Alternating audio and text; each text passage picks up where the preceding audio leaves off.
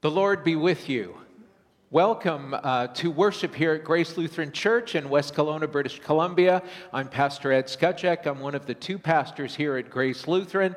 The other is Pastor David Wunderlich, and um, he will be. Uh, we're going to in in. This is the service for Palm Sunday, and Pastor David will be doing the service next week for Good Friday, and I'll be doing the service for um, uh, Maundy Thursday and Easter Sunday. We're going to continue to worship, to have services, even though we can't get together physically.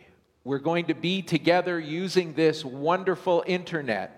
It will draw us together, it will bind us together, and I know Jesus and the Holy Spirit, they work through this internet to bind Christians together in love. So, what we're going to do to begin the service, and this is important because, you know, we're all, we're all human beings, and we need to get right with God. And so, what I'd like to do is first offer uh, an opportunity for an order of confession and forgiveness. We make our beginning today in the name of the Father and of the Son and of the Holy Spirit. Amen. Please pray with me. Almighty God, to whom all hearts are open, all desires known, and from whom no secrets are hid, Cleanse the thoughts of our hearts by the inspiration of your Holy Spirit, that we may perfectly love you and worthily magnify your holy name through Jesus Christ our Lord. If we say that we have no sin, we deceive ourselves. The truth is not in us. But if we confess our sins, God, who is faithful and just, will forgive our sins and cleanse us from all unrighteousness. Let's take some time for self examination and reflection.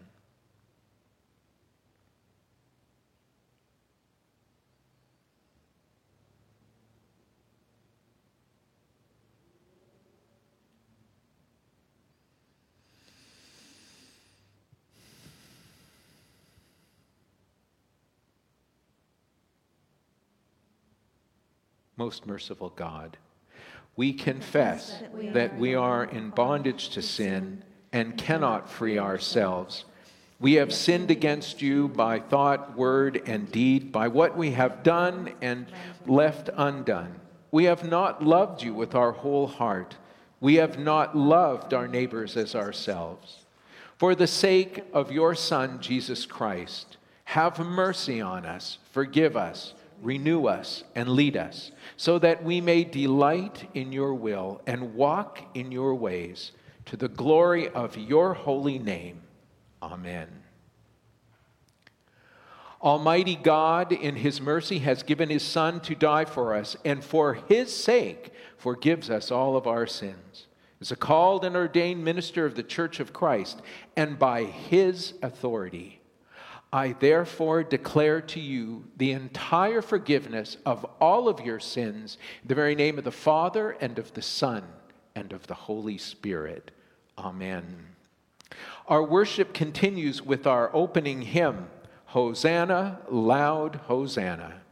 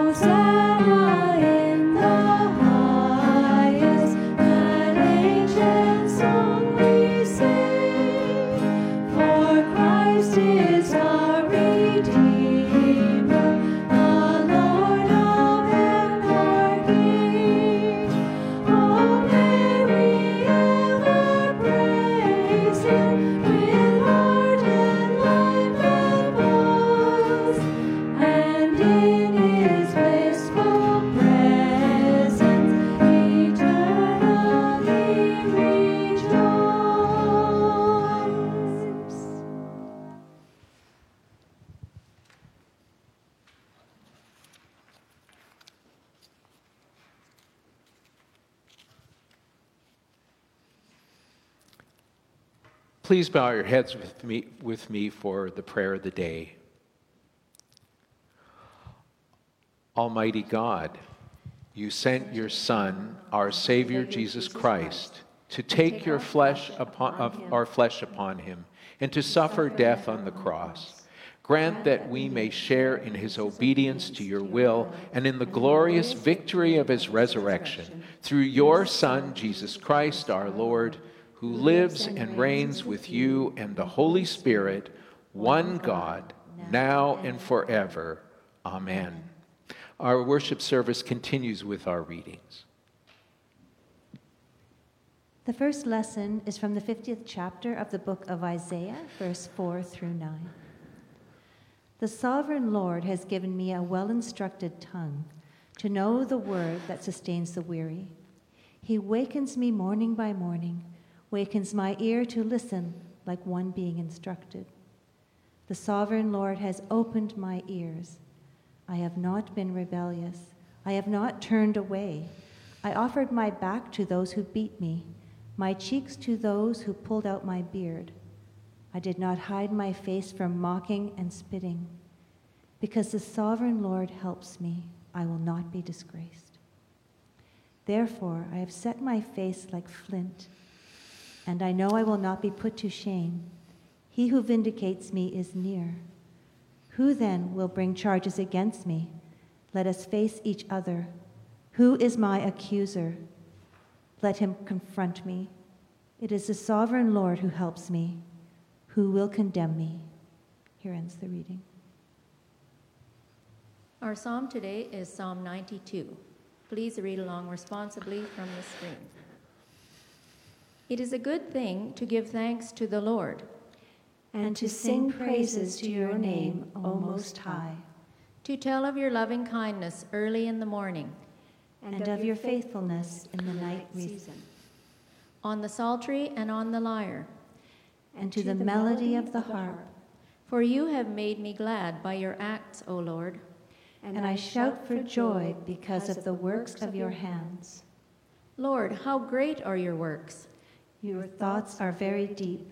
The righteous shall flourish like a palm tree, and shall spread abroad like a cedar of Lebanon.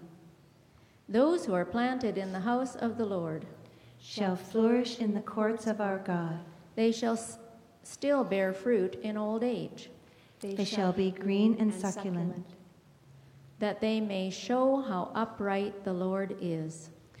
my rock, in whom there is no fault. Here ends the psalm. The second lesson is from the second chapter of the book of Philippians. In your relationships with one another, have the same mindset as Christ Jesus, who, being in very nature God, did not consider equality with God something to be used to his own advantage. Rather, he made himself nothing by taking the very nature of a servant, being made in human likeness, and being found in appearance as a man. He humbled himself by becoming obedient to death, even death on a cross. Therefore, God exalted him to the highest place and gave him the name that is above every name, that at the name of Jesus every knee should bow in heaven and on earth and under the earth, and every tongue acknowledge that Jesus Christ is Lord to the glory of God the Father. Here ends the reading. Our worship continues with the gospel acclamation How deep the Father's love is for us.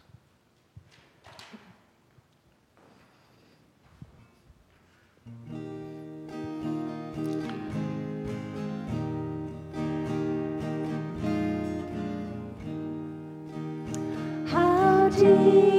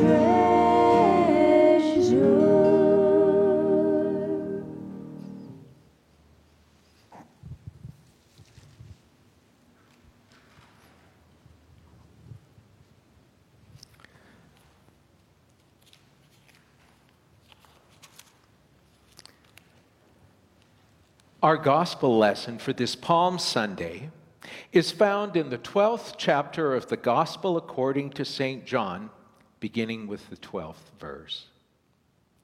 The next day, the great crowd that had come for the festival heard that Jesus was on his way to Jerusalem. They took palm branches and went out to meet him, shouting, Hosanna! Blessed is he who comes in the name of the Lord. Blessed is the King of Israel. Jesus found a young donkey and sat on it, as it is written Do not be afraid, daughter of Zion. See, your king is coming, seated on a donkey's colt. At first, his disciples did not understand all this. Only after Jesus was glorified did they realize that these things had been written about him and that these things had to be done to him. Now, the crowd that was with him when he called Lazarus from the tomb and raised him from the dead continued to spread the word. Many people, because they had heard that he had performed this sign, went out to meet him. So the Pharisees said to one another, See, this is getting us nowhere. Look at how the whole world has gone after him. Here ends our gospel lesson. Please bow your heads with me for a word of prayer. Father God, may the words of my mouth and the meditation of all of our hearts be acceptable to you, O Lord, our strength and our salvation. O Lord, open my lips, and my mouth will declare your praise. Spirit of God, fall fresh on us today. All this we ask in your name, Jesus. Amen. Well, as I said, you know, the Sunday before Easter Sunday is called the Palm Passion Sunday. But this year, I was really called, inspired to really preach about the palms and the significance of the palms on Palm Sunday. And you know, it's interesting that only John's gospel sort of just says people came out and they had palms. All the other gospels talk about other um, plants, myrtles, and so on, myrtle branches. But John is very interesting. He, he says only one thing came out palms. So you wonder why? Why is John this way? Why does John just narrow in, focus in on this one thing of palms. To really come to understand or to really grasp that meaning, we have to look at what happens on Palm Sunday, the triumphal entry of Jesus into Jerusalem. As the gospel says, it had to happen. It was written in the Old Testament it was written uh, that Jesus, Zechariah wrote, Zechariah 9 9, he wrote that one day the Messiah would come into Jerusalem. and be riding on a donkey. And that was a sign to the people of God's favor that God was going to save them. But you look at that and say, well, why that sign? There's something that happens even further back. And it is the time when King David is the king of Israel. And it's at the end of his life, and he is bedridden. He can't, he can no longer move about. He is, he's confined to his bed. And you know, when something like that happens, you know that he, you create a vacuum and somebody fills it. So David's oldest son, because Absalom was gone, it was Abijah was next. And so what he does is he goes out, he goes to a general Joab, the priest Abiathar, and men uh, in the court, and he says to them, I think I would be a great king of Israel. And he was a good looking man and had all like the stature of a king. And so people began to look to him, and he began to hold feasts, and he invited all these people. And all these people of power were drawn to him in these great banquets. But King David had promised that his son Solomon would succeed him as a king. So, of course, Solomon's mother, like every good mother, immediately goes to David and says, What's going on? your oldest son. He's trying to declare himself king. He's holding feasts and, and he's courting people and he's bringing them onto his side. So David tells her to go and get the prophet Nathan and Benaiah. And he tells them, This is what I'm going, this is what I want you to do.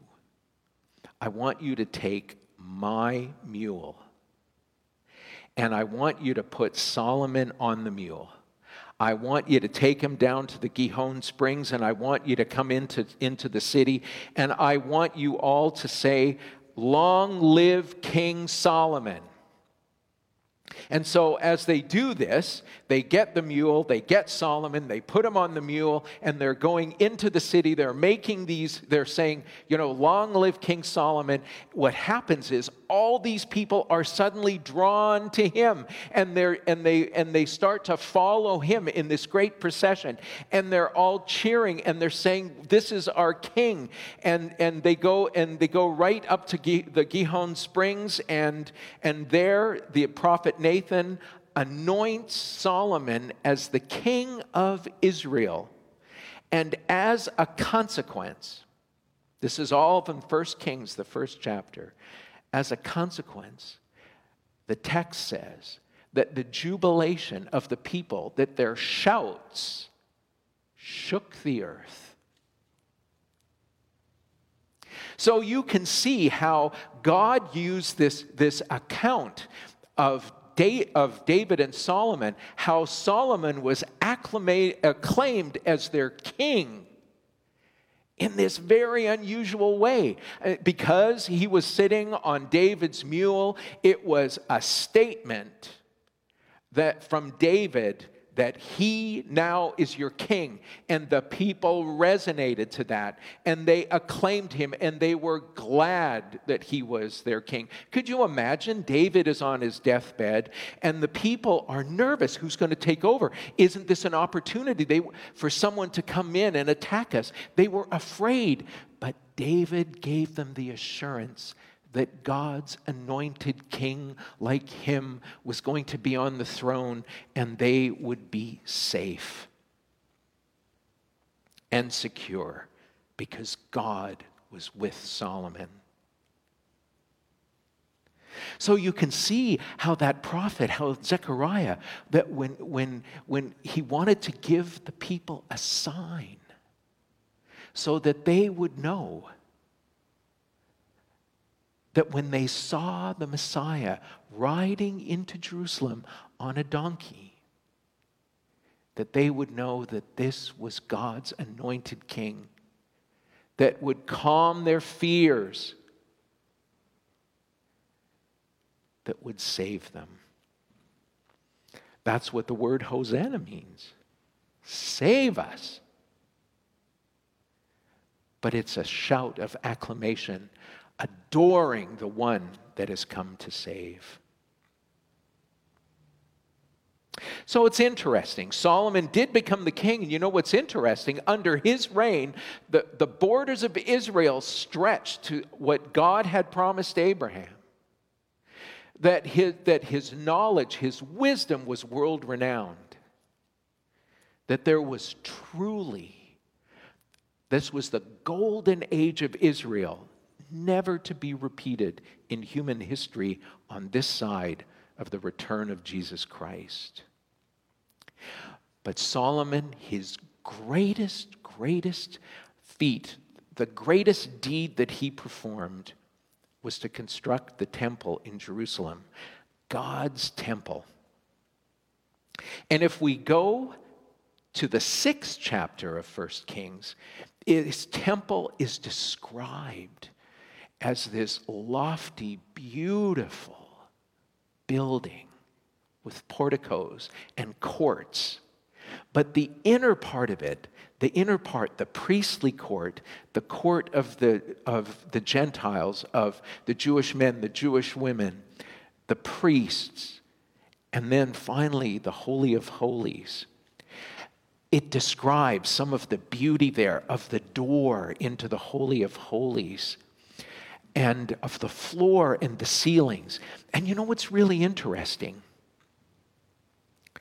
Is that the walls and the ceiling and even some of the panels in the floor were carved with certain things, with cherubim, with angels,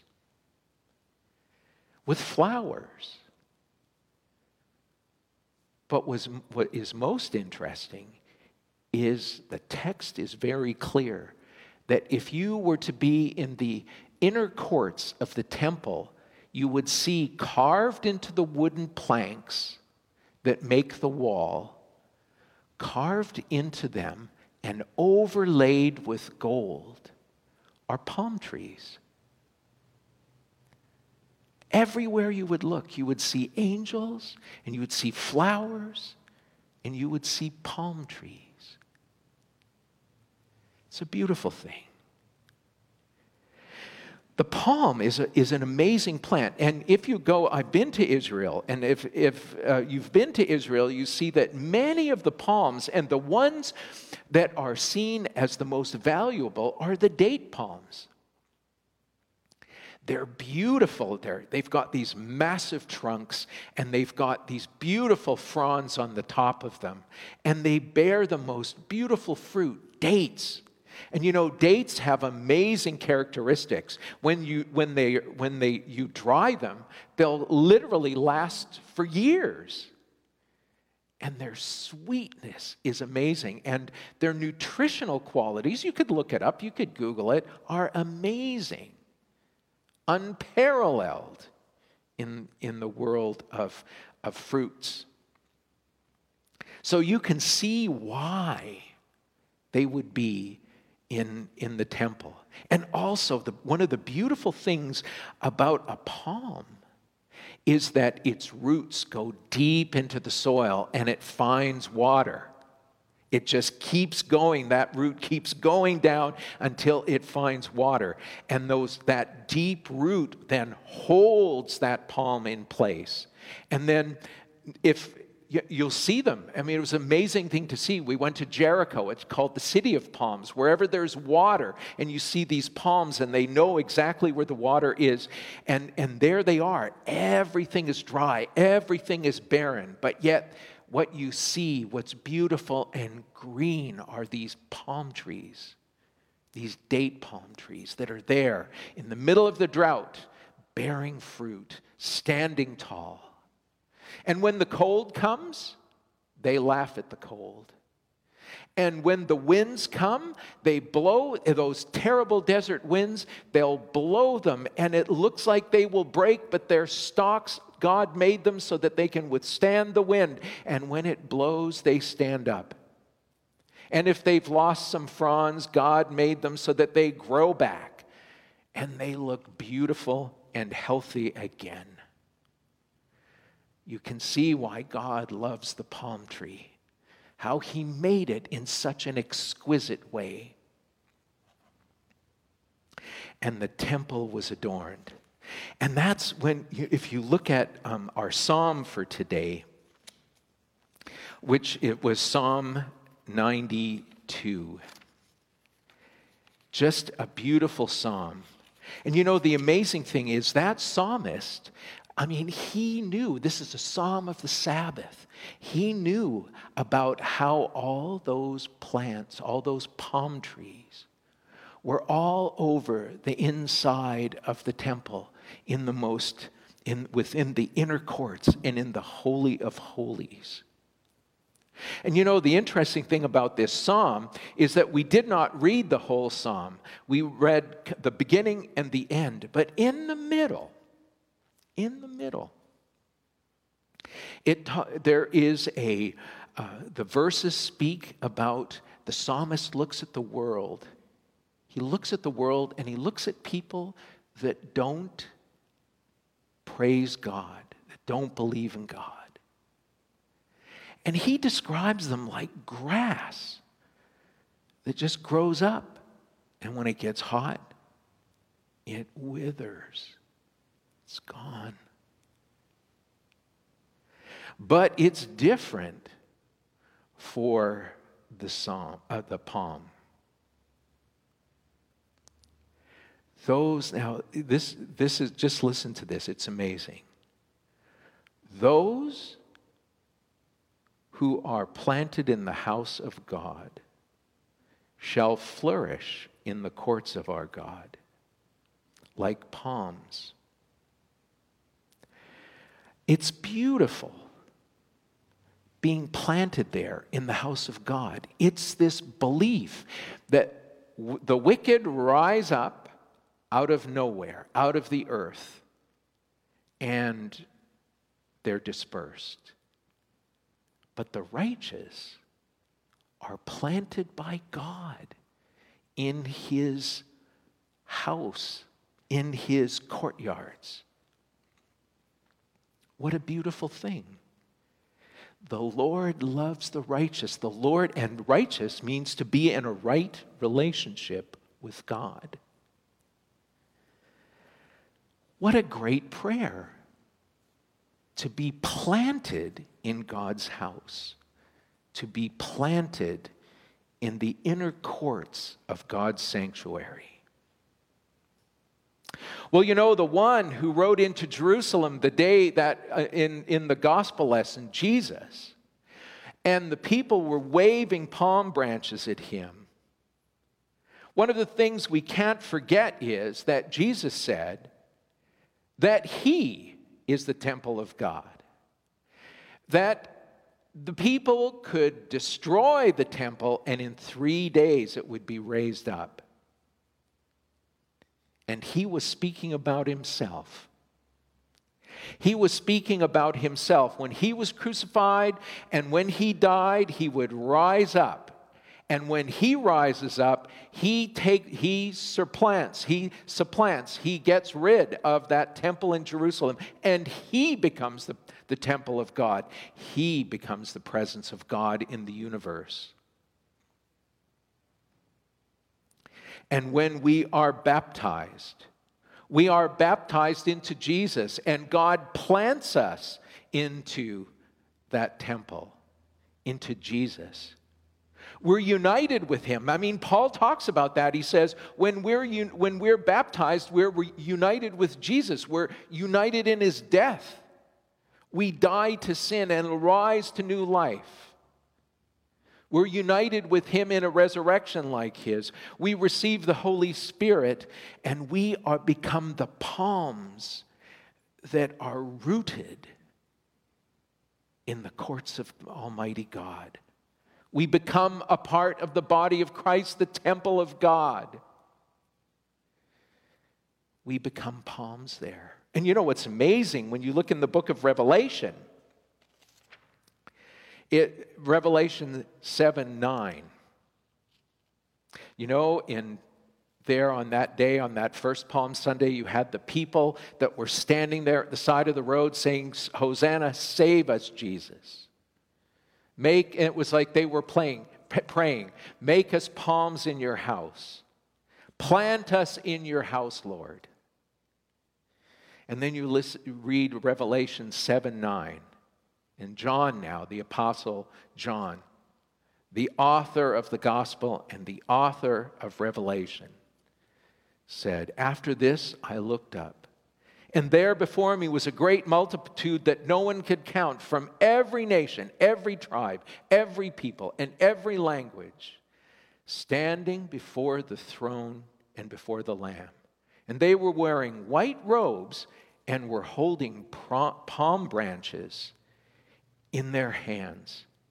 And they cried out in a loud voice Salvation belongs to our God who sits on the throne and to the Lamb. That's so important. This, the idea that here there's this connection between Palm Sunday and heaven. That when Jesus died on the cross, he opened the gateway to eternal life for all who believe, for all the righteous, and there they are. And there they we will be also standing with the lamb in God's house in heaven with these palm branches. What a beautiful thought. But Jesus says, But you are a palm now. You are a palm tree that's, that's rooted and planted by God in me. I have made you a palm. And like every palm, you can withstand everything that comes against you the winds of life, the winds of war, the Everyone's talking about what's going on right now, why there aren't people in church this Sunday, this, this COVID 19 virus, and the war that it's waging globally that is keeping people apart, that is changing the way we live. It's making people physically sick and making us all isolated and our whole world sick. But yet Jesus says, You are my palm trees. You're planted in me, you're rooted in me. You know, we're going to have, there's a lot of people that have a lot of time. Jesus is saying, This is an opportunity for my palm trees to open my word and to read my word and let your roots sink, sink deeper into me. To, I am the, the water of life, the living water, Jesus says. Sink your roots into me. I am the bread of life, and I'll feed you. I will feed my trees. I'll water my trees, and you will grow.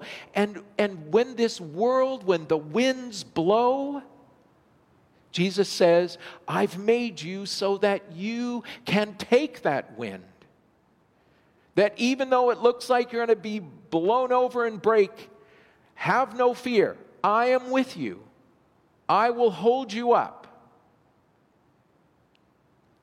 And when there's a drought, when, and the drought that we feel is that we can't be with people, we can't be a, part of a group. I mean, we, we just miss each other. It's just a drought. And Jesus says, But I am with you. Feel my arms around you. Feel my comfort. And pray that my comfort, my arms would be around more and more. And as our roots sink deeper and deeper and deeper into Jesus through His Word, He promises that the Holy Spirit will help us to bear fruit, to bear dates, but the fruit that will bear is peace, love, joy, kindness, goodness, gentleness, faithfulness, self control. These are the things that we need today. These are the things that we have that help us to keep going. But fruit is also for others. It's for others to have. So that when we have peace, when we have gentleness, when we ha- are faithful, when we listen, when we try, when we pray, these, all these things will feed others, will help others. You know, the virus is contagious but so is calmness, so is kindness, so is gentleness, so is self control, so is love. Those are equally contagious. And Jesus says, Let me prove that to you as you show your gifts, as your fruit grows. Then that fruit will be contagious. It will change you, and I will use it to change others. That's the message we need to hear today. We need to hear on this Palm Sunday that Jesus has made us palms, that he will water us,